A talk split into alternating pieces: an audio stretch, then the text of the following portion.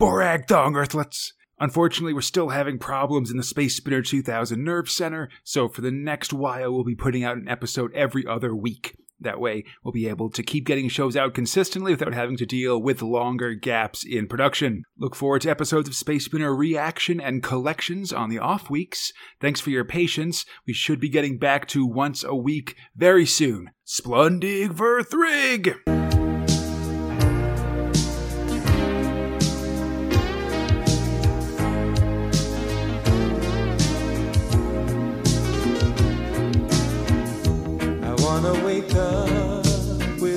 With you. Borag Thungg Earthlets! My name is Conrad alongside my friend Fox. This is the 153rd episode of Space Spinner 2000, a podcast where two Americans try to make sense of the UK's own galaxy's greatest comic 2000 AD, one month of progs at a time.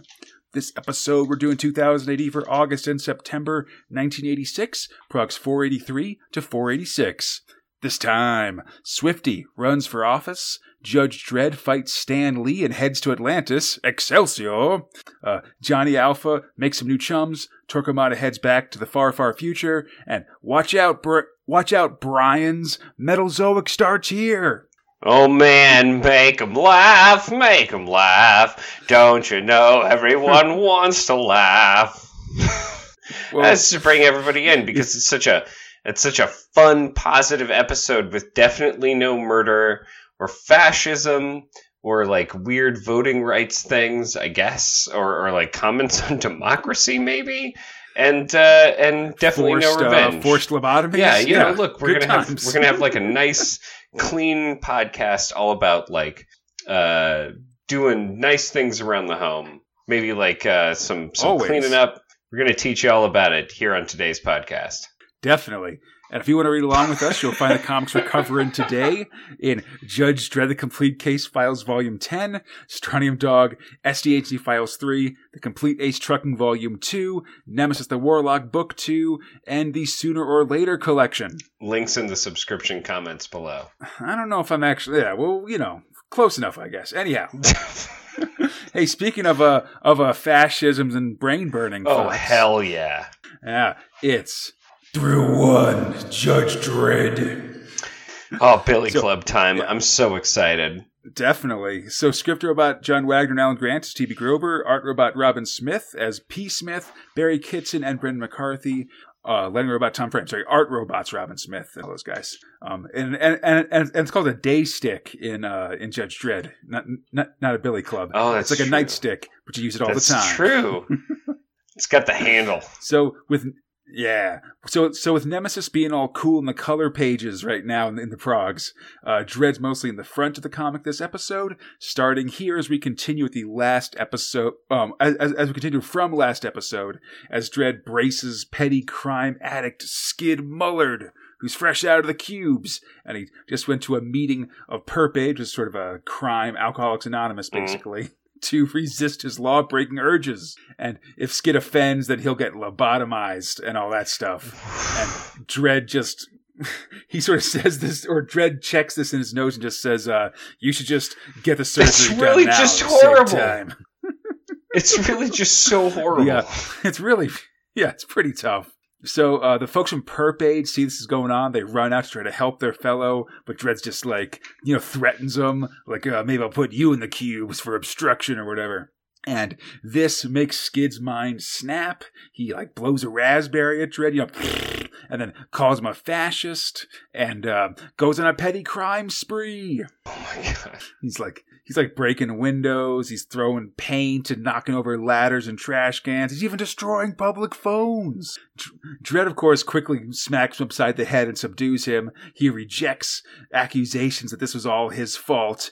I just hurried him along. And soon, Skid has the criminal tendencies burned out of his brain, and he's confined to a wheelchair with a what me offend shirt on for the rest of his life. Grim end. Grim end. So- so, like- The, the line is, "I'm a judge. Harassment is my job." yeah, that's right.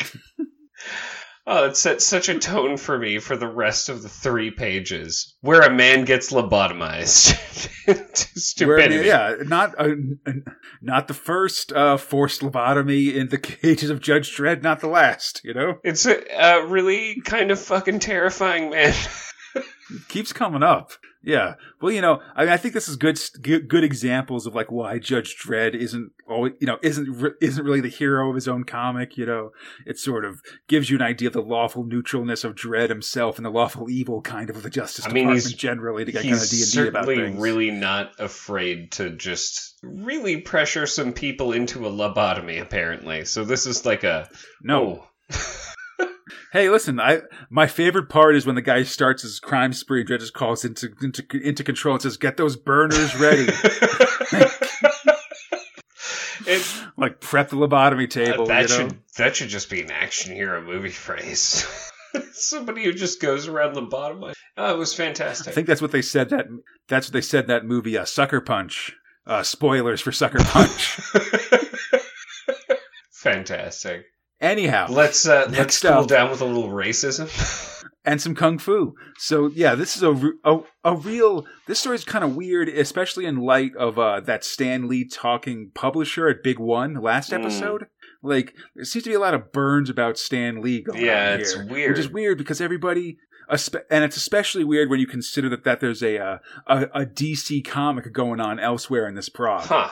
But so Barry Kitson's on art, and it's time for the Fists of Stan Lee. and the titular Lee is a badass martial arts dude. He's got ninja So stars and nunchucks. He's got some got some peck tattoos. He's got this like headgear thing with ear guards. Oh, it's real cool. He, uh, he arrives at a club in Sector 159, calls out the owner, a guy named Swede. Some racial slurs are exchanged, and then everybody's kung fu fighting. Insert audio sting here. Um, Naturally, Stanley beats them all up, Excelsior, and uh, in the end does a heavy palm strike to kill Swede. As Stan escapes, Dredd is on the scene, and the martial artist hits him with some throwing stars as he escapes. Uh, Dredd follows, he shoots and wings Stan Lee, and the two of them get in a big, massive fight. And while Dredd does get some shots in, in the end, he gets his ass kicked and buried in rubble. It's so horrible, I guess. I love the comments when he's in Something. in like the hospital bed. It's fantastic. excellent uh, Dredd with just the helmet on and a bandaged up chest in the hospital bed. Stan drops a card on Dredd's unconscious body. Yeah, and two hour late and two hours later, Dredd comes around. We learn that this guy is Stan Lee, aka Death Fist, from the Rad Lands of G, which is the same as the Warlord from the start of this year. Dread wants revenge, but see, it seems Stan Lee has left Mega City 1. The case is open, that's all Dredd can do, and if Lee ever returns, he'll be ready. Yeah, and this is part of a of a re- to me seems like a really ridiculous long term Dredd plot line because I don't think it really pays off very well, at least Oh. as I recall. But uh, Stan Lee, aka Death Fist, will return in prog uh, 540 over a year from now. Uh, it's not okay. All right. Why?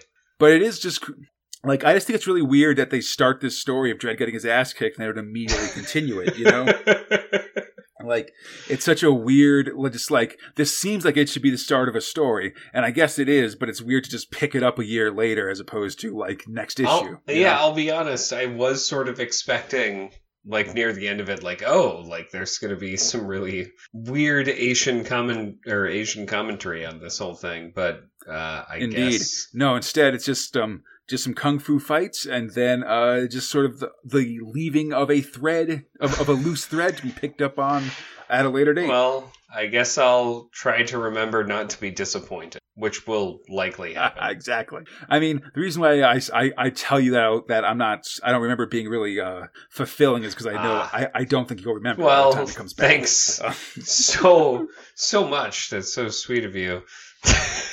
I'm really yeah, good at total burn. Oh, what Well, a jerk! It's a, it's a fairly true fact. And speaking of uneasy partnerships, let's muddy up the art a little bit and build some world as Brendan Art. Uh, Brendan McCarthy takes over on art here on Dredd, a mile beneath the Black the Atlantic, Black Atlantic midway between so Mega City. One. Definitely. It's just full of pollution and stuff. You fall in there, you die. But midway between Mega City 1 and Brit-Cit is the undersea city of Atlantis. Oh, it's looking cool. Um, and I guess there's just a bunch of these undersea cities along the undersea tunnel between the two um, be, be, between the two mega cities. I, th- I, think we saw an earlier version of this in Harlem Heroes, like way mm-hmm. back in the early days of the podcast. Um, just remember, you know, all those things are linked. Um, it's true. So we see we see a tourist attraction showing the cool mutant aliens of the Black Atlantic. I guess they're just sort of mutant animals. Um, the the star of which is the giant glowing coral rays. They're covered in living coral and hundred feet long big old man-eating manta rays. They're huge. They can they can chew through steel, and one of them has a human body hanging out of its jaws. Yeah, it's so gross. We're just shooting out meat substitute into the water. like, whoa, there's a dude in there. I just love this because this is such a uh, like a Law and Order or like a CSI. Oh, so kind of would opening, have started you know? like this.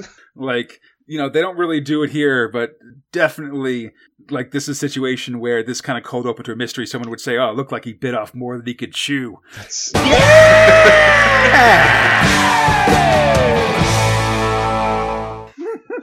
oh my god. Oh. Anyhow, but that's not how we start this one. Because in, instead, meanwhile, on the Brit-Cit side of the tunnel, we get our first look at a Brit city at, at a Brit-Cit judge as they chase a perp onto the mega city onto the mega city one side of the tunnel into the arms of Judge Dredd. Dredd takes down the perp, and the driver is arrested. And both judges are called out to the show to the uh, to the dome about the ray. The Brit-Cit judges are pretty cool. Basically, they have just they have lions Yeah. wherever Dredd has an eagle. That's basically the answer. Um, a sub heads out and snags the human eating ray. It's cut open, and inside they find some definite human remains within the beast. Oof. So it's totally people. Now we got to find out who did it. It's Cool. kind of awesome. Yeah. It's pretty. I think it's pretty cool. I, I mean, it, it does immediately pull a Columbo by uh, the next comic puts us in the point of view of the killer, um, where we sort of see how she's doing things. She's been at. We learn that she's been in Atlantis for nine years. We see her working at a nightclub, meeting a nice eloping couple. She then calls into her husband, and we learn that the judges have found the body, and they have to be careful. But um, no one can tie the body to them, or so they hope. Instead, they have to just carry on as normal because they owe Doc Duckworth another payment. and so she heads back to the couple and says, I've been telling my husband all about you. Meanwhile, Dredd and the Brit-Cit judge are investigating, and we see the Brit-Cit judge has this star tattoo or beard or something on his chin, which is kind of weird, but does make it really easy to tell them apart, so that's good at least. Well, yeah. Giant lion. I like how you call it the star. Plus, he's got the big line on his helmet. Yeah, it's good Uh, times. do you think that's Um, mandatory issue for Brit-Cit judges that they all gotta have the star in the chin? the star chin? No, I think that's just this guy. You know, Oh, I feel like I would be interested to hear what Ju- what Dredd thinks about this as, as comparison. We know he hates uh, mustaches on judges. Yeah, but Although he mustaches weren't made with to like the standard. stabbing of a needle a thousand times in your face, right? So Yeah, I mean, this could, for the record, this could be a star beard. I don't know this guy's life. Um, or because he patrols Atlantis, it's just a starfish that he's attached to the bottom of his chin. whoa, that's crazy. I don't know if I like a, a live piece of jewelry. Though. oh That's my no good. god, that's just Um, constantly boring into your skin because that's what they do. Yeah, that's how tough you are. It's the tight boots of uh, just undercity Brit-Cit judges. Get a forehead, a, a, a- a chin, uh, starfish. Anyhow, an artificial hip has been found in the. starfish for your. Please. Anyhow, a- an artificial chip or an an artificial hip has been found in the belly of the ray, and so it's it's from another body because the guy they found initially doesn't have a, a, a fake hip. Later, the elopers come to the killer's apartment, where they're met by the killer's husband Eric and their son Leslie, who's some kind of hairy mutant Yeah. guy, and sarcastically warns them about their impending murder.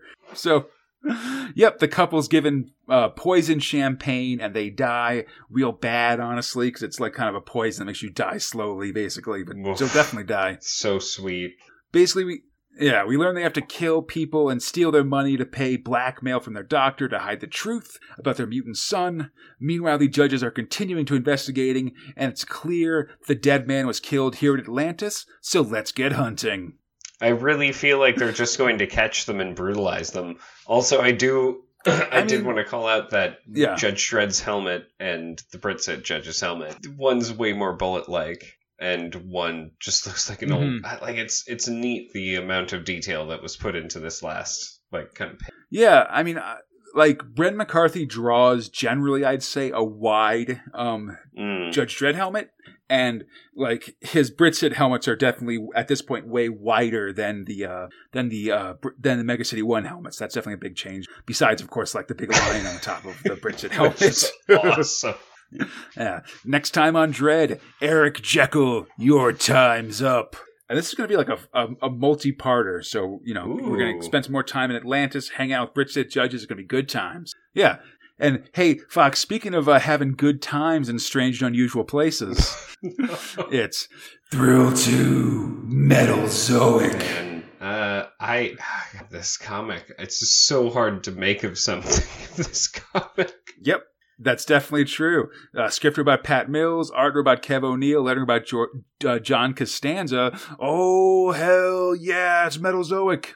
So here's the deal with Metalzoic, Okay. Fox. In every prog of this comic, or on, and on the first page, you'll see this little text thing saying that it's copyright DC Comics. Oh I, I don't know if you noticed that. no, I didn't. Um, but it's it's there. But basically, that's because Metalzoic was originally published as the sixth in a series of sci-fi graphic novels that DC put out in the mid '80s. Huh. Um, it was actually two series at the same time. One was adapting older short stories by authors like Larry Niv- Larry Niven, Harlan Ellison, or even George R. R. Martin, and the other had new stories. Um, the the most famous of which um, was also the only one linked to DC Comics continuity, and that's uh, Jack Kirby's The Hunger Gods, or The Hunger Dogs, I should say, which wrapped up his fourth World Series, at least for a while. That's a conversation for a different podcast. Oh my god, so much history in Metal Metalzoic. Yeah, but basically there were these crazy sci-fi um, graphic novels that, that DC were putting out. They had a bunch of different creators come in and do them, and and it was and it was Mills and O'Neill's. It, it was Mills and O'Neill trying to break into in, into the U.S. comics, basically. Ah. I don't think it was super successful though. So they uh, got a deal and are bringing it here to the UK in 2000 AD. So this sort of this is all one big work that's been cut up into 10 pieces for the for use here in 2000 AD. Damn. All right, that's awesome. Yeah, I'm pretty stoked. Yeah, I'm pretty stoked about it because it's just pretty ridiculous, uh, as we're as we're about to see. I guess. really bizarre. yeah. So, in a giant forest made of metal and pipes, Slavar the Skimatek, a sort of lion with a chainsaw mouth and razor sharp skis for feet, uh, senses energy and enters the Menkaka camp. Oh, The Menkaka are robo gorillas, and we see one of them, Armageddon, with his cool razor blade head and ankles and chain wrapped arms, doing it with Tallulah, the mate of his brother Motek, and when Slavar attacks, he destroys the female gorilla bot. God, oh, it's it- cool. It's just that the words that you're saying are fantastic. It's really ridiculous stuff. I can't I can't stress it enough. And Um, there's almost like, no uh, words like- in the action sequences. It's just a murder. No, it's just Kev O'Neill drawn robots just bashing into each Oh, other. So great. Um, Armageddon hits the Robo the Robo Lion with a spear and then wades in to fight the monster. They grapple, and eventually Armageddon rips the rips out the beast's robot soul, as far as I can tell. Um, in the in the aftermath, Motek con- uh, confronts Armageddon about the infidelity, and Armageddon just says that he's not responsible for his actions because he should never have been built. okay. Although that really doesn't excuse the fact that he also uh, uh, did surgery on his. Sorry, that he operated on his own brain to remove any sense of pity or decency within him. You know, guy. now he's totally. He did this to make himself totally ruthless and will lead the Menkaka to glory when the Wielder Beast returns. Oh, there's just so much going on here all at I'm once. so happy, but then, but then Conrad the shark. Well, yeah, but so it's been five years since the Wildebeest were last so here, and the members of his tribe, Motek included, are starting to doubt his ability. And then we learn about the Wildebeests, which are these giant, steam-powered woolly mammoths trudging in a line through these ice flows. When suddenly, like a periscope Oh, pops up out of the the periscope ice, Periscope is my favorite part. It's a giant robot shark. It attacks, coming from under the under With the under the ice and destroying one of the wildebeest. Yeah, like a giant uh, uh, shark missile destroys one of these uh, uh, mammoths goes back down the ocean. It's real cool. Oh my god. And then all this is in turn being seen by Jugerjuk the Shamek, a gorilla bot now wearing an elephant mask, For reasons. is like Armageddon's advisor. It seems he can communicate with the Wheeled Beasts, including their leader, the God Beast Amok, and they're getting close. Wow. That sounds like a good thing is Arm- coming and not a uh, a ticking Seems- clock. Definitely. Armageddon gathers his troops and heads out to hunt, as his mate Kula suggests that the Shamek might have boosted Tallulah's signal to draw Slavar into the camp. Possibly there's intrigue going on among these robo apes. Anyhow, time to roll out. yeah, we're out of here. It's time to go and fight some more shit. robo apes, roll out. Oh, It is kind of interesting because the while the male robo apes generally look like just sort of a robot like gorillas and stuff, to me the female robo apes actually look more just sort of like I don't know like what you, like of like female like African tribesmen like you'd see in like like a National Geographic or something where they're trying to make make these these four women look look as as as foreign as possible basically with like the big neck hoops and other things like that but with with gorilla heads of course because there's a lot going on under the surface of Metalzoic I think oh my god. like That's fantastic. Especially because what I what I, was going to say is they gave her sort of the Candy Kong treatment, you know? mm, I mean that could be that I don't I don't know Donkey Kong that well but it's sim- I don't know it feels It's like the a hot thing. one. I, I, I never had an N64, dude. I don't have to tell you. Um, anyhow, next up, there's a massive robo animal watering hole with like camels and lions and warthogs and tractors and motorcycles, big giraffe, cranes, all like drinking water. And, you know, it's one of those things like where everybody's got to be peaceful at the watering hole because everybody needs to drink. Which when I wonder how much that happens. suddenly- it's awesome. I think it happens in real life with animals and Mm. stuff. I don't, I don't know. I mean, that's what documentaries have told me. Um, but anyhow, things get crazy when an airplane that's sort of also a big truck uh, swoops in. it it spooks the herd of giranes, and that's giraffes, cranes, I'm assuming, and then crashes. Aboard the aboard the plane are uh, Ngilla and Jewel. They're escapees from some sort of human settlement, but Jewel isn't from here. We learn that she once traveled the solar system in her parents' beautiful golden spaceship, and then God. links the places, and then she like lists the places she's been to. Yeah, it's It's- she's a. Just real nowhere. asshole. To be honest. She is a real asshole. Yes. Um, and I'll say that combined with uh, the Sweeneys showing up in uh, Sooner or Later Mhm. Fox, um, with her listing this stuff, it's making me feel a lot like the song uh, "There's No Place Like London" from the mu- from the musical uh, Sweeney Todd. To me, I don't know if you know that one, but uh, I've been to the moon, I've been to Mars, I've been to Venus and seen Olympus Mons, but there's no place like Golden Spaceship. Anyhow. Um, I sang that very poorly, and I apologize. What? But I am really getting a sense of this whole story just being a musical almost. So, like every time people talk and stuff, I just imagine everybody's breaking into song and doing stuff. Oh my god. You know what I mean? I don't know. that would be Um, that so that would take this from what is a ridiculous already 11 to like maybe a 15. Yeah, I wouldn't be like a like a 15 out of 10. Oh god. Just super extra. Yeah. Oh. So Ingilla wants to go back, but Jewel has the spirit of adventure, and so she goes to search for scrap to fix their chariot slash plane and head straight to what is is a giant evil bot. Yeah, a giant robot anglerfish was my thought. Oh, um, ooh, yeah, it's got all this junk. yeah. Meanwhile, the Menkaka are swinging through this metal forest when one of them falls and they all meet on the ground and they're nuzzled by a mirror, a mirrordillo, which is a weird shiny armadillo robot that's seemingly working with a helicock, which is a flying murder bird bot. Please. Which what, what reflects is it its called laser- again? A helicock? Oh, I just need that one more time. Sorry, I didn't hear it very clearly. It is a helicock. Thank you. Our show is rated P. no, it's not specifically explicit in the iTunes store. That, that's all. Um, Thanks to me. You're welcome. Yeah. Anyhow, so this thing has like a laser beam and it shoots it off the back of the Dillo. And so the like the beam scatters and hits all of the Menkaka troop. So they're all like injured. Ugh. Armageddon moves fast, grabs a nearby bow, and destroys the attacking helicock with an arrow in an explosion of metal bits. of course it does. God, Metal Zoe. Anyhow, yeah. Next, he starts with a cool Armageddon glamour shot. Jules starts to sing another song about adventure and not wanting to be tied down by settlement. or sorry, not to be tied down by the settlement that, that, that's been taking care of her when the angler beast, a mugger bug, comes alive, kills Ingilla, um, though it tosses him aside when he realizes that he isn't a robot, and then Jewel runs. Good, good, good Like- thing about this is that all of your friends are disposable, especially when they help you escape your captivity. Got to think about it. Listen, I'm not going to do a. I, I didn't do a parody of her song about um not being tied down and wanting to adventure because that song appears in every Disney movie. So I think we all know about it. You know, yeah, burn.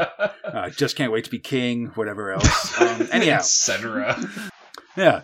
Uh, so Jewel runs and then leads the monsters straight to the nearby Menkaka. Faced with death, Armageddon reaches out to Inti, the robot god that lives in the Earth's iron core, and this gives him massive power. He's pumping iron. Which, so, just holy shit, first off. yeah, So not only are we Makes in the strong. prehistoric uh, robot times, no man, this is post-historic. Yeah, well, you know what? I- oh, sorry, post-historic, aka the future. oh, Um, anyway, so he prays. Pumping he iron. prays to the middle of the planet. Yeah, and it gives him massive power. It lets him awesomely destroy the mugger bug, ripping it to shreds, allowing the Menkaka to strip it for parts and power. Uh, Jules com- Jewel wakes up and searches the area for her friend, but he's dead, and the Menkaka have found her. And apparently, that's not a bad thing for the most part. I mean, I, I guess it could be worse. I guess. well, Uh, it we was pretty with- bad before when your friend was dead. Yeah, the final part has a cool picture of, of uh, Amok. I'm down with this giant robot uh, mammoth. We're uh, spending time with the wildebeest this time.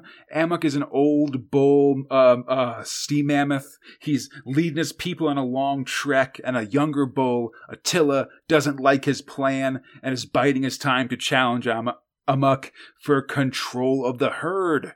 They're going through a jungle now, and a terrifying python monster drops from the sky and attacks Amok, but only the god beast's Oh. mighty strength lets him survive. Uh, in other words, that He- that snake gets fucked, but I guess not without Yeah. you being all fucked up. Also, yeah, Amok's messed up too. He needs a new leg and stuff. He's badly damaged. Um, Attila knows his time is coming soon to challenge for control. Meanwhile, the Menkaka are on the trail of the wildebeest. They found like big tire treads and stuff. When Jewel asks them not to leave her, she's looking for civilization, but Armageddon doesn't have any. But I then, I guess they do start traveling together, and they soon find themselves at a massive tower with a sign saying Planetary Rescue Center on it. She's saved! Sweet. Jewel can, I guess, Jewel can finally leave this awful world, though this whole place seems pretty empty, to be honest. Next time, Bellyache. Uh, the tower looks like a giant mushroom. Mmm. Yeah, it's got crazy stuff. This bellyache may not, may or may not be referring to the fact that these guys are walking into the belly of a giant monster. We'll see you next episode.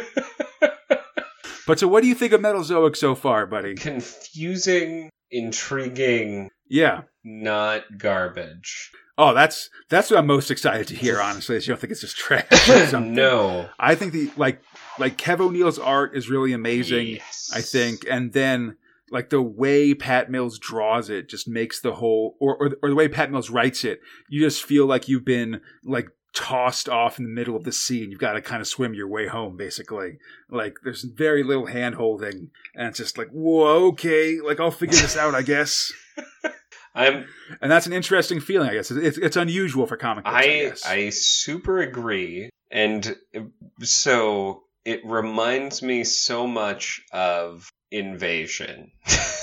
hmm. um, mostly because every time I go to the next comic, I have no fucking idea what's gonna happen. But every time it Right. turns out to be awesome. There was a shark that short a sh- shot a sharkpedo at a mammoth and then crested Yeah. the ice and pulled a mammoth back into the sea. Like, Yeah, can't stress enough. It's a Robo Mammoth for the record. yeah, no, it feels like it. it, it it's got that also uh, like Return to Armageddon oh feel. yeah, also, like the weirdness. where yeah, where things are just weird and unpredictable and like almost dangerous. Like you just don't know what's going to happen, Um, which I think is really. I great. hope that someone gets cursed with a um they can never die, but they must be in constant agony.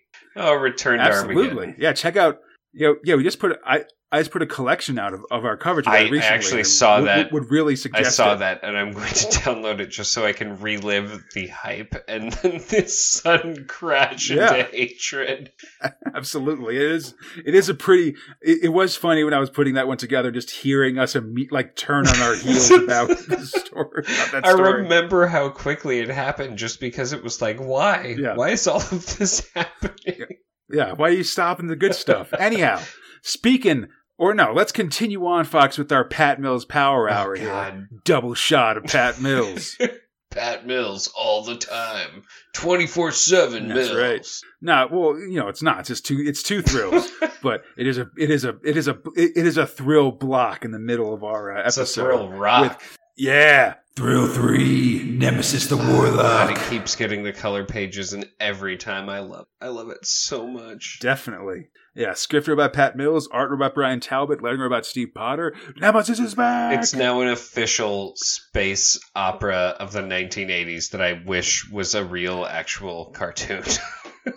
Definitely. Yeah, so Power Hour continues as we check in on the scoop ship that Nemesis, the ABC Warriors, Rojaws, and Purity Brown, as well as uh as a Torquemada and Candida, are taking going on the trail of Nemesis's son Thoth, who is trying to destroy Earth by messing with the black and white holes on opposite sides of the planet, which will get them to touch and destroy Earth, but also all the surrounding Don't let them touch. basically. So that's where we're Don't let them touch. that's basically where we're at. Yeah, don't cross the streams, but this is the opposite. We aren't uh, crossing the holes. Never cross holes, Conrad. Everybody knows. Earning that explicit Oh rating. my All right, God. um, Well, so- I mean, almost immediately it's plus plus you, open up to Candida. yeah, plus you get the spaceship here. Yeah. Well, plus the spaceship is pretty daunting itself, with its big old mouth and stuff on the front. It's a and then fleshlight. Rojaws is yeah, and then Jesus, and then Rojaws is delivering coffee to the ladies of the ship. First, Candida, as she and Torquemada get ready for the day. Torquemada has plans now that he's alive again and not a big worm cloud. oh, we learn gross. that yeah, and we learned part of why Nostradamus, Torquemada's brother, was institutionalized was because he kept making moves on Candida after Torquemada died, which would have set off the microbomb that he inserted in her brain on their wedding day. So what I got out of that was anybody else who smooches because there's no danger of exploding with us. Yes, So only he's allowed Yes, to any- kiss any- Candida. Yes. Any non any non Torquemada that puts the moves on Candida is going to get one is going to get one blown up Candida and probably kill them as well. So here's the thing about it, right? Uh, that doesn't Yeah. feel like a deterrent for them. I- Mm, like if someone wanted to assassinate Candida, they just go up there like like a puckering, like No, mm, I mean like, like that, that, and then sounds like a up. deterrent for Candida to cheat. yeah, well, yeah, definitely. okay, because like he Candida's not stoked about having this brain in, in in her head. For the record, because he specifically was like, "Oh, it's to keep people away," and I'm like, that doesn't feel like that. yeah. Conrad. Well, I mean, yeah. Listen, this is like, I mean, he's he's he's framing it as that, just like so many like controlling uh partners have, where they sort of you know abuse their spouse, but say it's for their own good or something like that. You know yeah, what I mean? it's it's got that feel. keep them away from friends and family or whatever. Like this, the, I'm just saying that uh, uh, Torquemada and Candida's relationship, modeled as it is on Prince Charles and a, and, and and a Princess Diana, might not be a complete bed of roses. oh wow, Anyhow, wow, um, it's beautiful. so yeah. Uh, uh, Rojaws also takes a cuppa to Purity Brown, who is taking a sexy space shower and worrying Nemesis and hi- worrying about Nemesis and his relationship with humanity. And getting full the frontal. Like this fucking robot. Oh yeah. Listen, he's he he's playing that robot card where people don't think he, he like that he matters to just be naked in front of them. You know, You know, ro- like a common like a common Amazon Echo in someone's bathroom, not realizing what's actually happening. Fox, Oh my god. or any other home assistant for the record. Just Oh my be aware. god, don't You bring know, your phone into the bathroom with you. You should not be taking your phone to the bathroom with So you. many people. Like not because of rudeness, but because you don't know who's on the other end, dude. like you know, get with my conspiracy theories. I'm um, just saying, if anyone in this universe is likely omnisexual, I'm gonna guess it's it's Rojaws. Oh yeah, man, he eats crap for a living. But, meanwhile, the Terminators are hot on the trail of Nemesis, and they're in this sweet like land land cruiser Oh, thing God, that looks weird very Warhammer 40k. It looks like a snail. yep, like a murder Oh snake. Uh, Nostradamus is sitting in the front window. He can't wait to get to Candy again. He's got his little Candida blow up doll with him still, which I think is so cute. yeah, remember he he stole that from the Torquemada convention last so episode. fantastic that there's just a through line on this. I really hope it Yeah. keeps showing up. I hope it's a pivotal, Definitely. a pivotal plot point for book six. Um, it actually Oh my is God. um, for the I'm record. so happy. I'm so happy. So the team has landed on the shores of a of a red sea where they find a gross beast recently killed by a T-Rex. So Thoth and Satanus must have been here, but where is here? It's Earth, 10,000 million AD. Okay. The sun has turned to a red giant and is slowly dying. It's the final sunset. 10,000 million? Isn't that just like 5 billion years? It's a whole bunch of numbers for sure. Um, I remember they actually went to this same, like basically the same point in time in like the second episode of the Doctor Who relaunch in like 2006. huh. And when the doctor said the number, it had a bunch of like extra words in it, like, you know, Apple double stop six or Oh, something. good. God damn it.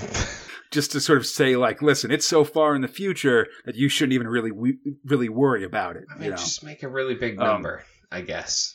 Yeah.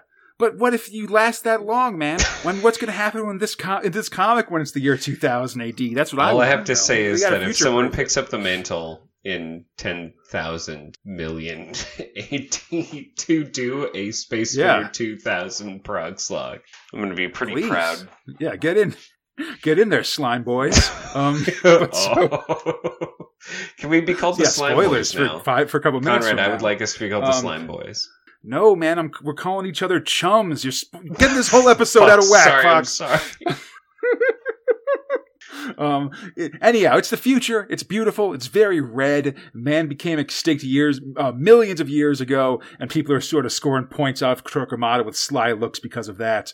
Candida hears a voice calling her from the waves, messages of nirvana and peace. She wanders off as Nemesis again scores some points off Torquemada for stuff, because Torquemada's been here before, you see, and might feel some shame for the crimes that were committed. I'm Meanwhile, can just to drink some blood. yeah, she's found just sort of a random chalice out on the beach and goes to drink from it. But before she can, Torquemada freaks out and gets her not and uh, slaps her so she doesn't drink from it. Uh, Nemesis isn't bothered, of course. Oh, dude, he hits her twice. He slaps the cup out of her hand and first then he- smacks her in the face. Slaps her in the face for for, for good measure. Yeah. He's just a bad So person. purity, bad person, bad husband. Uh, purity checks out the cup. It's full of blood, and then suddenly some dome-headed aliens arise from the Red Sea. we are the Goomoids. We are here to tell you that we are totally better than you. Goo. They're primords, bro. Whatever. But otherwise, their speech is basically the same. Uh, yeah, we, we we are better than you because we are goo. They've seen Thoth, but fucking Conrad. We're made of slime and we're here for vengeance. It's really true. Yeah, They, they've seen Sloth. But first, yeah, they, they got to get their vengeance on, and they got to get it on on you guessed it, Torquemada. He's got to drink from the cup of oblivion and find the peace of And Nirvana. they really do just tackle him and hold him down and take off his helmet. Like he, there's nothing he can do, and no one really wants to. Yeah. help. Yeah, I mean, Nemesis asks him to stop just because if they kill Torquemada here, then he won't be able to go back in time and eventually become a worm cloud and then killed and all that stuff. Um, eventually, at an order from Torquemada, the evil ABC warriors, namely a Mek-Quake and Blackblood, blast the Time Lords and free Tor- uh, Torquemada. Purity wants to know what's going on, and Nemesis agrees to explain. It goes back to when the human beings went extinct. They'd reached a point of total enlightenment and decided to embrace true perfect nirvana by giving up their physical forms and regressing back the primordial soup from whence they spawned. The human race gave up. Uh, I mean, that's kind of a different sort of alternate future, I guess. Yeah, listen, man, I don't see why you got to wait 10 million years for that. I, I gave up years ago. I ago. mean, let's, Um, you know what, anyhow. Connor? Let's become goo. I'm ready.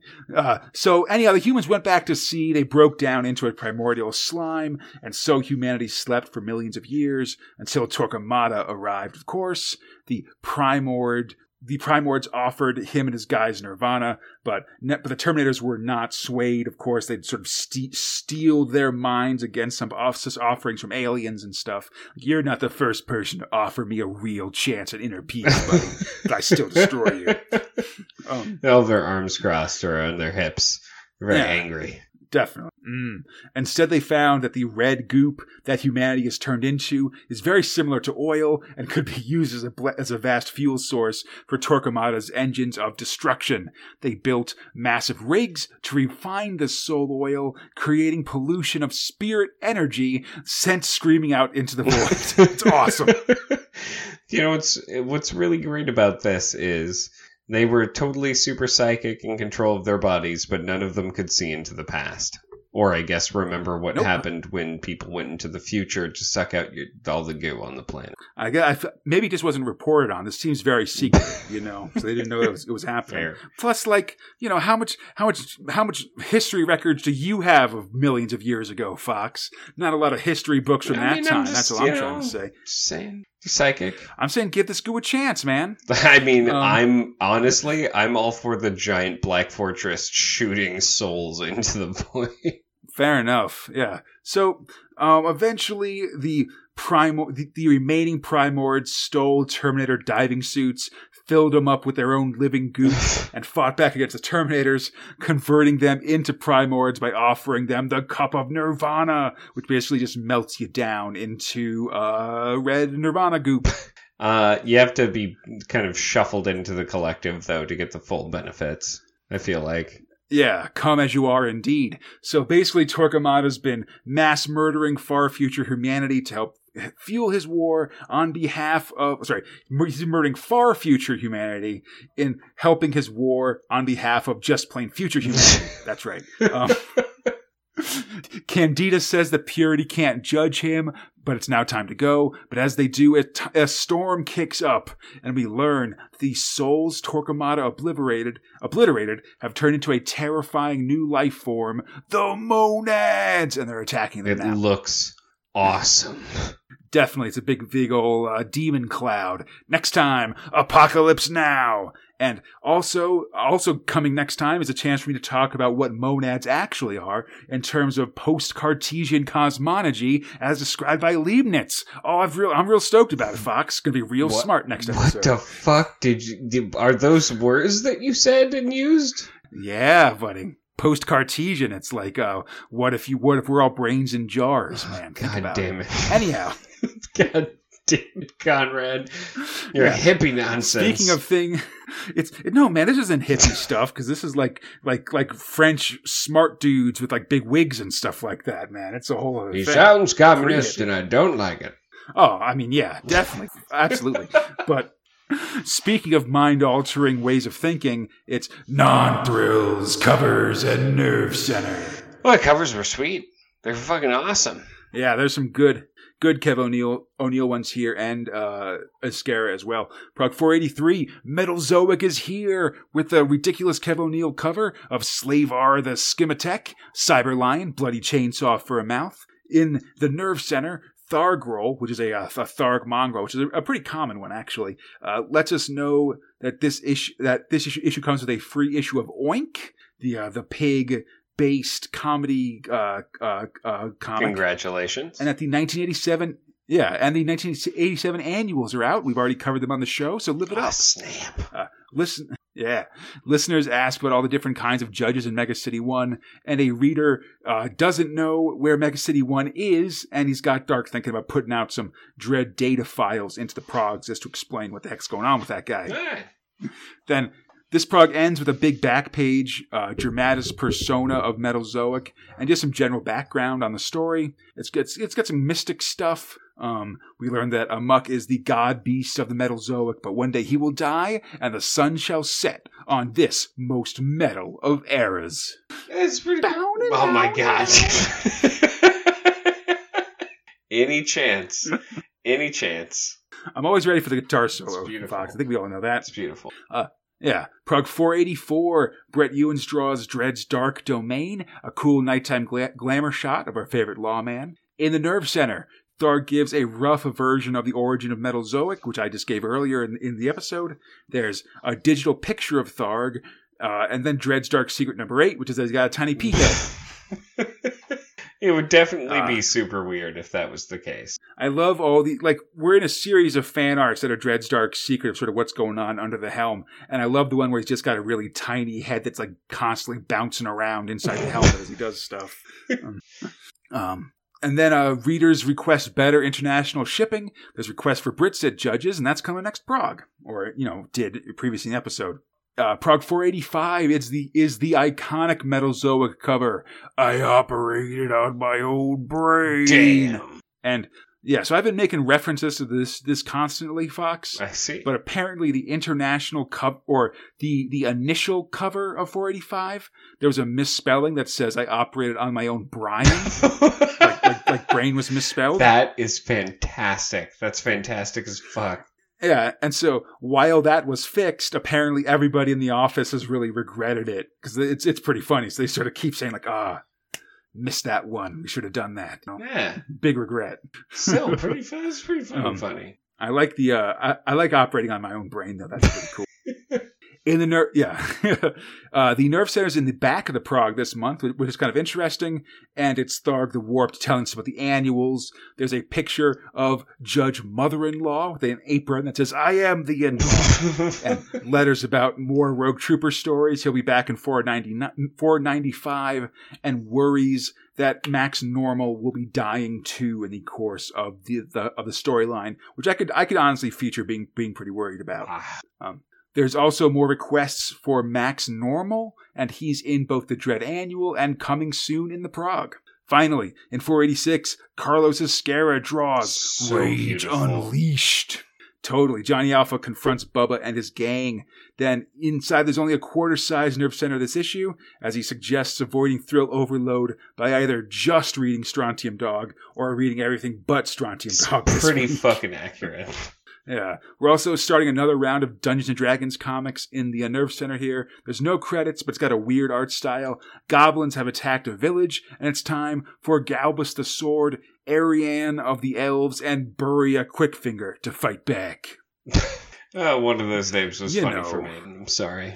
Crazy ass D&D comics. It's all right. But hey, Fox, What's up? speaking of dudes on quests. Ooh, wait. Let's go. Uh, okay. Oh, Okay. I'm ready. Yeah. Let's go to Thrill 4 Ace Trucking. Oh, Yeah, the other quest. God Uh, damn it. Robot Alan Grant and John Wagner's T.B. Grover, art robot Massimo Belardinelli, letting robot Tony Jacob. So, two Ace Garps, Feek the Freak, and Evil Guts are on the trail of a treasure map, but the guy with the other half, half of the map um, knocked them out with drugged drinks and stole the, their part of the map. and I should mention that I think I've, I've done research, and Melvin Barg is indeed an, an English film critic though he looks nothing like the evil guy in this comic. Anyhow, Mhm. Evil Guts comes to and contemplates killing the rest of the crew in their sleep and is confronted by the uh, the angel and devil on his shoulders.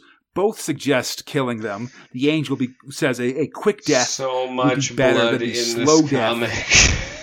that cut that that that, that uh, Guts has planned.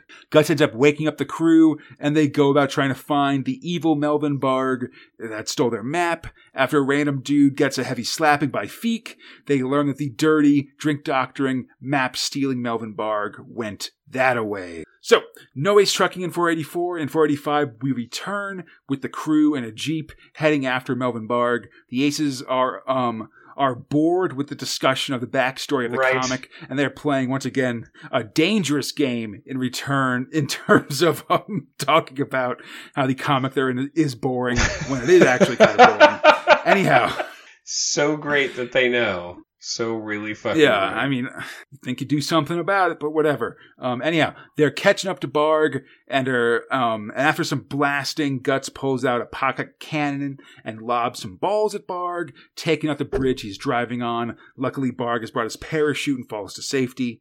Um, at the bottom of a gulch, and it seems the boys have lost him. But Ace then decides that they're going to use some cartoon logic, which I don't know. To me, it makes sense because they're just sort of in this big, like, prairie state that's very wily coyote to me. So he proceeds to drive their Jeep down the side of the cliff face. okay. This seems to work, and you just got to hit the brakes right before you reach the ground, so it's it's fine. Sort of stop on the side of the cliff face. Yeah, total Looney Tunes stuff. The crew continues as Melvin finds himself in a new town. He asks for help, but no one talks back because it's Silent City, home of silent movies. Which I guess you just would never see what they're saying because this is real life, not fucking. it's not it's not like these guys do have like speech cards and it's not clear if people can or can't see them for the record Exactly. but these guys hate critics they prepare to lynch melvin the crew arrives and crashes into the gallows just before the critic can be strung up next time the keystone thicks All right. Oof. because the because the keystone cops are like this series of like silent movies with like wackiness and stuff I don't know. I don't. I nope, don't know it. But also, you know, there was a point at which I've said like this comic and Robo Hunter are kind of the Looney Tunes of of the comic, right? Like, and I've said that with affection. Mm-hmm. But I guarantee, out of all of the people out there, there's that one or maybe even twenty Looney Tunes episodes that you can think of where you just don't want to see it anymore. why isn't why isn't one of the better ones on?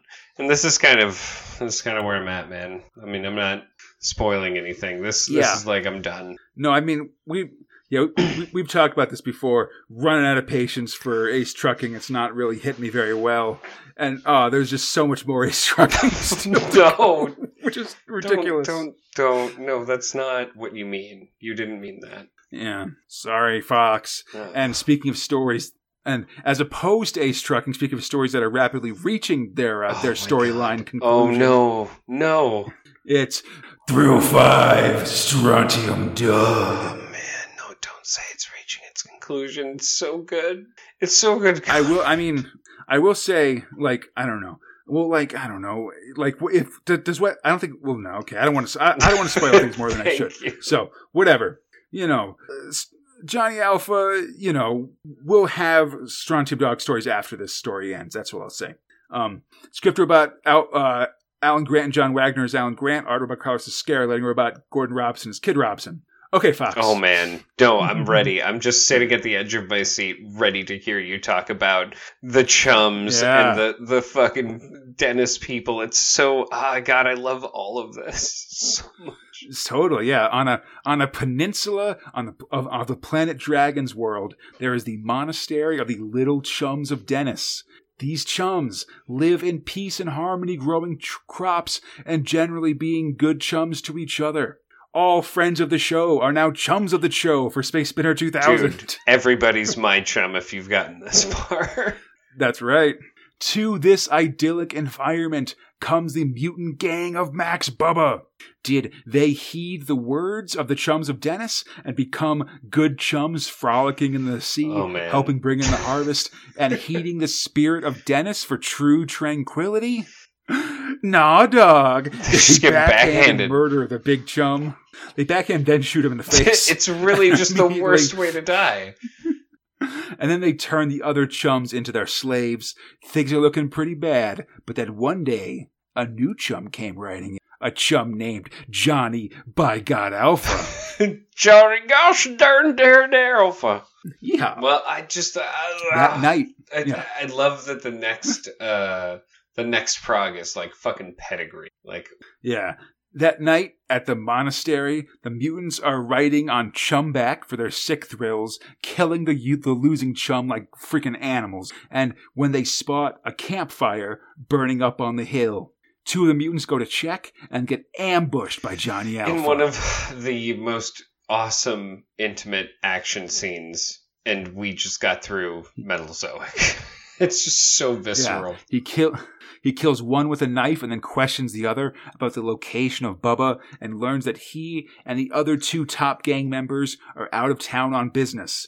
This bandit then tries to attack Johnny, and Johnny judo throws him straight into the campfire, causing him to burn to death. It's so just so awesome. He threw the knife at a guy's chest and then threw another man into a fire. Yeah, it was awesome. And and like, like you've been noting about the narration in these stories too. Like in this one, after the scene is sort of set, we lose all narration because it's just Johnny with raw, fulfilling rage. So two mutants are killed, and Bub and uh and, and Bubba's out of town. So instead, Johnny just stumps forward to feed his rage. he passes some chums doing a funeral, begging for a chum to save them, and they are truly blessed. Oh my god. It's definitely No. Dennis who absolutely sent him. I believe in Dennis. Gotta be. Johnny bursts into the dining hall of the monastery and opens fire because these scum don't deserve the honor of a good death. In a massive montage, he just kills them all, his mind screaming, No mercy, no mercy. So Soon. fucking awesome. Just this whole thing. Once he's taken them all You down, need to read It's real great. Just blast the hell out of these guys. It's real cool. The monks come to thank him. Thou art a true chum. No, he's nobody's chum. His only real friend, Wolf, is dead. And he learn and he feels that killing these guys hasn't really solved his rage at all. He's still gotta get Bubba and the rest. Until then, his rage will burn on. No. Oh, Next up, at Dragon Beach, there's a big party going on. Lots of gambling and other stuff. At one of the tables sits Max Bubba. He loses at poker and gets a telegram. He reads it and gets up from the table, pulls a gun, and shoots the other guys he was playing cards with as his henchmen arrive. they all just start shooting people. Kill them all. It was self defense. You guys all saw it. Uh, Bax Bubba, Impetigo Jones, and Brute Mosley walk out of the casino and he shares the telegram Johnny Alpha is alive and coming for So you. So check this out. This is the moment, right, where any other comic Mhm. would just be like, "That's the end." But no, not when Johnny Alpha's on a fucking rampage. yeah. Impetigo Jones says it's just a hoax, and suddenly, Impetigo Jones! Johnny Alpha suddenly appears and shoots John and shoots Jones straight through the left shoulder and then disappears. like literally vanishes. Yeah, Brute and Bubba go after him, but they can't find him, at least until he reappears on a rooftop. Brute Mosley! And shoots Mos and shoots Brute through the left shoulder as well, and he's gone once more. oh my god. Rage has finally found Max Bubba, and now it's time for him and his gang to suffer. They are really not going to have What's a awesome? great time. It's so That's right. fucking good, Conrad. Shows up, blows some shoulders off, when just like, that's like definitely just like, yeah, he, he could have killed these guys both times, but he wants them to suffer and feel oh, pain. Oh, absolutely. Instead. And dude, Like, he I- saved the chums. And he saved the chums. Now he's chums with the chums, man. He's got a base. Next time on Strontium Dog, the great smell of brute. I don't know. what does that even mean? Well, because one of these guys is named Brute Mosley for Oh, the record, yeah, and, that's that, right. and that's like a, an advertisement at the time. really? Yeah, like Brute, like uh, like aftershave or whatever, Oh, cologne. okay. I B R U T with like an umlaut over it, as I recall. oh, it's like a No, I think like like like I think I think a brute is being along with like like uh like Hai Karate and other sort of like you know late seventies mid eighties sort of colognes. I know? gotcha. Like it's it's. Do you remember in like a Anchorman? There was that guy with that uh, Sex Panther cologne. you know? yes. I feel like he started his career with Brute and then sort of moved Ah. on to more exotic flavors. Oh my god. No. Just got Sex Panther. Yeah, well, he got there eventually, you know. And speaking of uh, exotic flavors, Fox, let's quickly go to Thrill Six Future Ooh, Shocks. the one. I'm so proud. Just I'm one. so proud of them Yeah. right now, Conrad. But it's one that we've kind of seen before. Oh yeah, definitely. This is just sort of a tried and true topic here. Story is called Bloodsport. Script about Jamie Delano. Uh, art about David Pugh. Letter about Tom Frame. First appearance in the Progs by Jamie Delano. He'll be in 2000 AD for a cup of coffee, just a little bit before heading to the to the states to write comics. Most notably, uh, Hellblazer. He didn't create John Constantine, but he did help refine the character and wrote like the first I don't know like two dozen issues Wow. of his uh, solo series. right. Yeah. This story is a pretty basic two pager with some nice alien art by David Pugh. Always good to see him doing stuff. But basically, a hunting guide leads a rich dude through an alien jungle to hunt a rare beast. He's narrating as he goes, and this narration is specific is you know suspiciously ambiguous because it turns out that it was all a ruse, and actually the human he's leading is being hunted by a rich alien hunter. Oh my god. Yeah, uh, you know, don't uh, be uh, be careful of hunting because you might become the hunted. Oh, future shock. See, that's a that's a nice. Various turned around Nietzsche quotes. Bam, bam, bam. Get out of here. it's a commentary on modern uh, writing and stuff. But yeah, this is just a this is just a, a plain old future It's shot. nice. Two pages, good stuff. Yeah, fine, fine stuff. I'm- And let's finish things off. We've reached the end of the podcast. Let's go to the end of the prog with Thrill 7 Sooner or Later. Ah, at least there's a little bit more of a cohesive story, except for a single prog, or I guess. yeah, I, I, I, I agree. Three out of four ain't bad. Uh, script about Peter Milligan, art about Brendan McCarthy, lettering about Tom Frame. So, uh, Michael Swifty Swift, he's in the far future. He's been kidnapped by the Elvis like Sweeney faction and is at a cool dance party, but he's also been given the crazy quiff, this huge pompadour kind of thing that extends his natural impulses. He heads over to a future version of the BBC, the Temporal Broadcasting uh, Corporation, and punches someone, saying, You might as well call it the B-O- BOLS for boring old liars. Ooh. Which feels like some kind of trenchant 1986 media observation, but I'm not I quite sure don't. about it. I tried to. I tried to look up BBC BOLS and couldn't figure it out. I'm, I'm too dumb. Um, but so Swifty has hijacked some trans time broadcasting. He's got a weird smile literally strapped to his face and a bunch of bombs. Sing a song about the world being insane. Uh, you know, shrug emoji here, guys. I don't know. It's a observation about nuclear war, Yeah. of course, but it's got some weird stuff going on with it. I don't understand what's being done here. Me either. Swifty comes to, and it looks like the girl he was dancing with is actually a time traveling college student doing her research on wild parties through the ages, and she gives him an invite to a rager in 3050 AD, which I thought was pretty cool, honestly. Yeah, pretty Um, nice. Anyhow, Swifty's back. It's time to focus on the task at hand, getting Swifty the job, which means heading out on the campaign trail. Which what? Like, okay. Why? I guess it's it's for the seat Yeah. for the trash something. It's the job you have to be on the board of the International Waste Disposal Inc. Uh, and so you've got to be elected to get that job. And he's seemingly opposed by the Job Finder General and the Scarab Illuminati, who previously were on Swifty's side. I think. Yeah, they were. I don't know. So I don't. So I don't know if Swifty has rebelled from him, or if he's actually play, like a double agent here, or what, or if He's getting Like, played. Yeah. Sweeney's using him as a thing or something like that. It's not clear. But anyhow, Fox, politics, right? Everybody's bad and evil. You know, do you agree with me? E- even the press, man. the press doesn't even know what truth is, man. Jeez, politics. Ugh. Um, anyhow, just some baseline junior high level truth to power observations going on here. Um, I guess that'll resonate with uh, the Ute.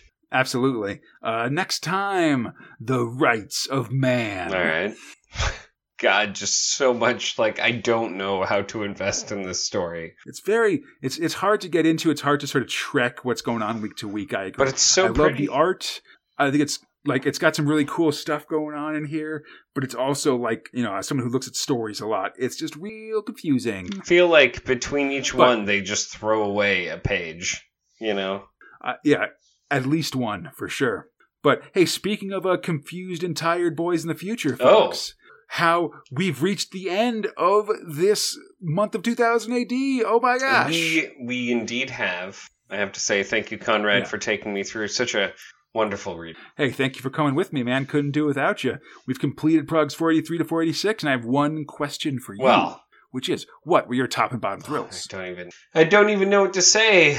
Uh, bottom uh, Ace Trucking that was fairly easy. So let's get on to the uh, other Mhm. stuff. Um, man, oh man, this thing outside of Ace Trucking is just so well, and sooner or later. But um, really, I mean, you kind of Hmm. knew that. But uh, holy shit, uh, Metalzoic is really fucking bizarrely interesting. Uh, and Judge Dredd was great this whole this whole time, just Billy clubbing and fish finding his way through stuff, right? And Nemesis Absolutely. is back, and Nemesis was the largest contender in my mind for uh, going up against Johnny Alpha. But I, I gotta say, man, and I'm gonna keep this going strong, Strontium Dog. It's just building and building, and there's like a release coming real soon. I can feel the tension, Mhm. man. I've just been enjoying it so much, so it's getting my top spot. So how about you, buddy? Very nice. What are your top and bottom Right, well, Oh man, I got to think about it. No, not really. Um, yeah, bottom Ace Trucking, man. This is pretty garb, to be honest. like, I'm not, not really feeling Ace Trucking very much at all. Um, don't like it. Ready for it to go.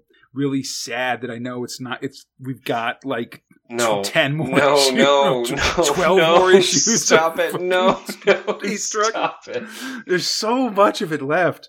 Although I do think that um the majority of it's going to be when we get to a uh, to this uh, uh, horror movie town pretty soon. That I Okay. think should have at least some more consistent jokes or jokes that I can get at the very least. Um, For top, I'm gonna say Nemesis. Um, we're only getting Nemesis for a very short Oh, no. time, sadly. Um, so I, I definitely want to toss it out here because I love this new direction, this crazy like sea at the end of the world, full of liquid liquid men and being refined into soul energy and stuff. I love that No. so much. It's so awesome. No, they're going away soon. It's so good. I mean, it, I I think it has to do with like t- with uh scheduling of like uh of like the creative teams or something like that. But yeah, um, this thing's only like like this section is only like six progs long. no, so, you know, it's we so only got fucking so awesome. we got one one last time for this time, and then one next episode. Um, but I mean, it's a it's a cliffhanger, so it'll be back pretty soon. But it is like it is gone. It is sort of leaving us now, Oh no, which is a bummer. it's like that goo was Um, so cool.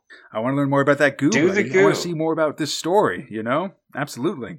Anyhow, but yeah. So, but but I gotta say, like, yeah. So so my top's Nemesis, but Strontium Dog's so good. Just this sequence as Alpha shows up and calls out the top gang members and blows off their shoulders is really oh, awesome. Oh, the chums is really great just sort of really showing you that you know confirming how evil these guys are and giving a chance for johnny to be heroic as he gets his revenge is really great storytelling um and ugh, just this like i you know we've seen this rage building in johnny bas- basically for all of 1986 i think. Yeah, and so to see him finally getting to a point where he's releasing it is really awesome and i'm really really looking forward to it so much. Oh God, such solidarity these last uh, couple times, man. I mean, you know, when there's a whipping boys Yeah, uh, uh, uh, a, a story like like Ace Trucking is, it's pretty easy to have a to have the same bottom. And then when there's something as amazingly awesome as as Strontium Dog, uh, it's easy to have a, have similar tops or at least talk about the same things they're tops. I also want to say, yeah, that I also really like Dredd this month. Um, you know, the stuff with with the Brit-Cit Judge is really historic Mm. in terms of just building the world of Judge Dredd. I think that's really important.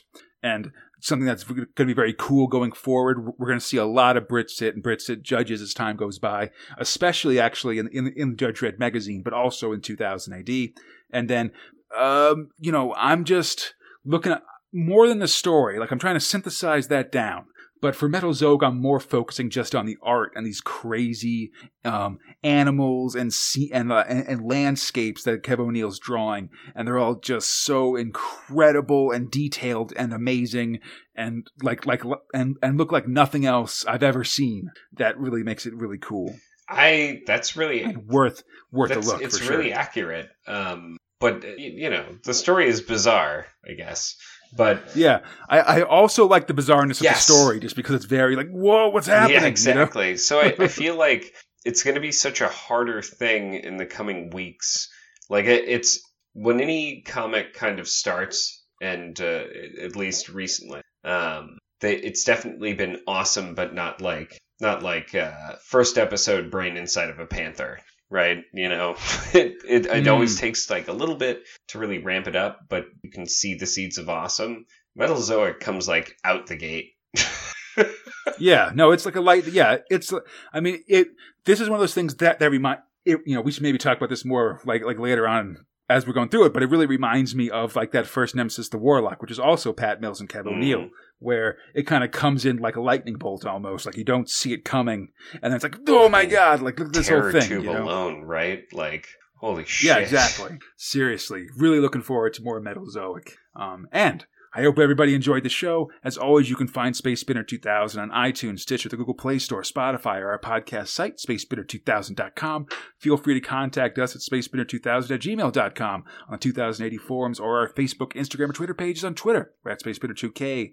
For everything else, go to Space Spinner 2000, and we should be there. Ooh. Then come back next time as Johnny Alpha gets his revenge, Nemesis meets the Monads, Armageddon meets the Wildebeests, Max Normal returns to the prog, and we get a Neil Gaiman future shock. What? It's gonna be an amazing episode. Yeah, All right. cup of coffee. Um, anyhow, until then, I'm Conrad, he's Fox, and we are Space Spinner 2000. Splendid Splendid Verthree. Try to know that you're there. I want you to be the first thing that I see. I wanna wake up.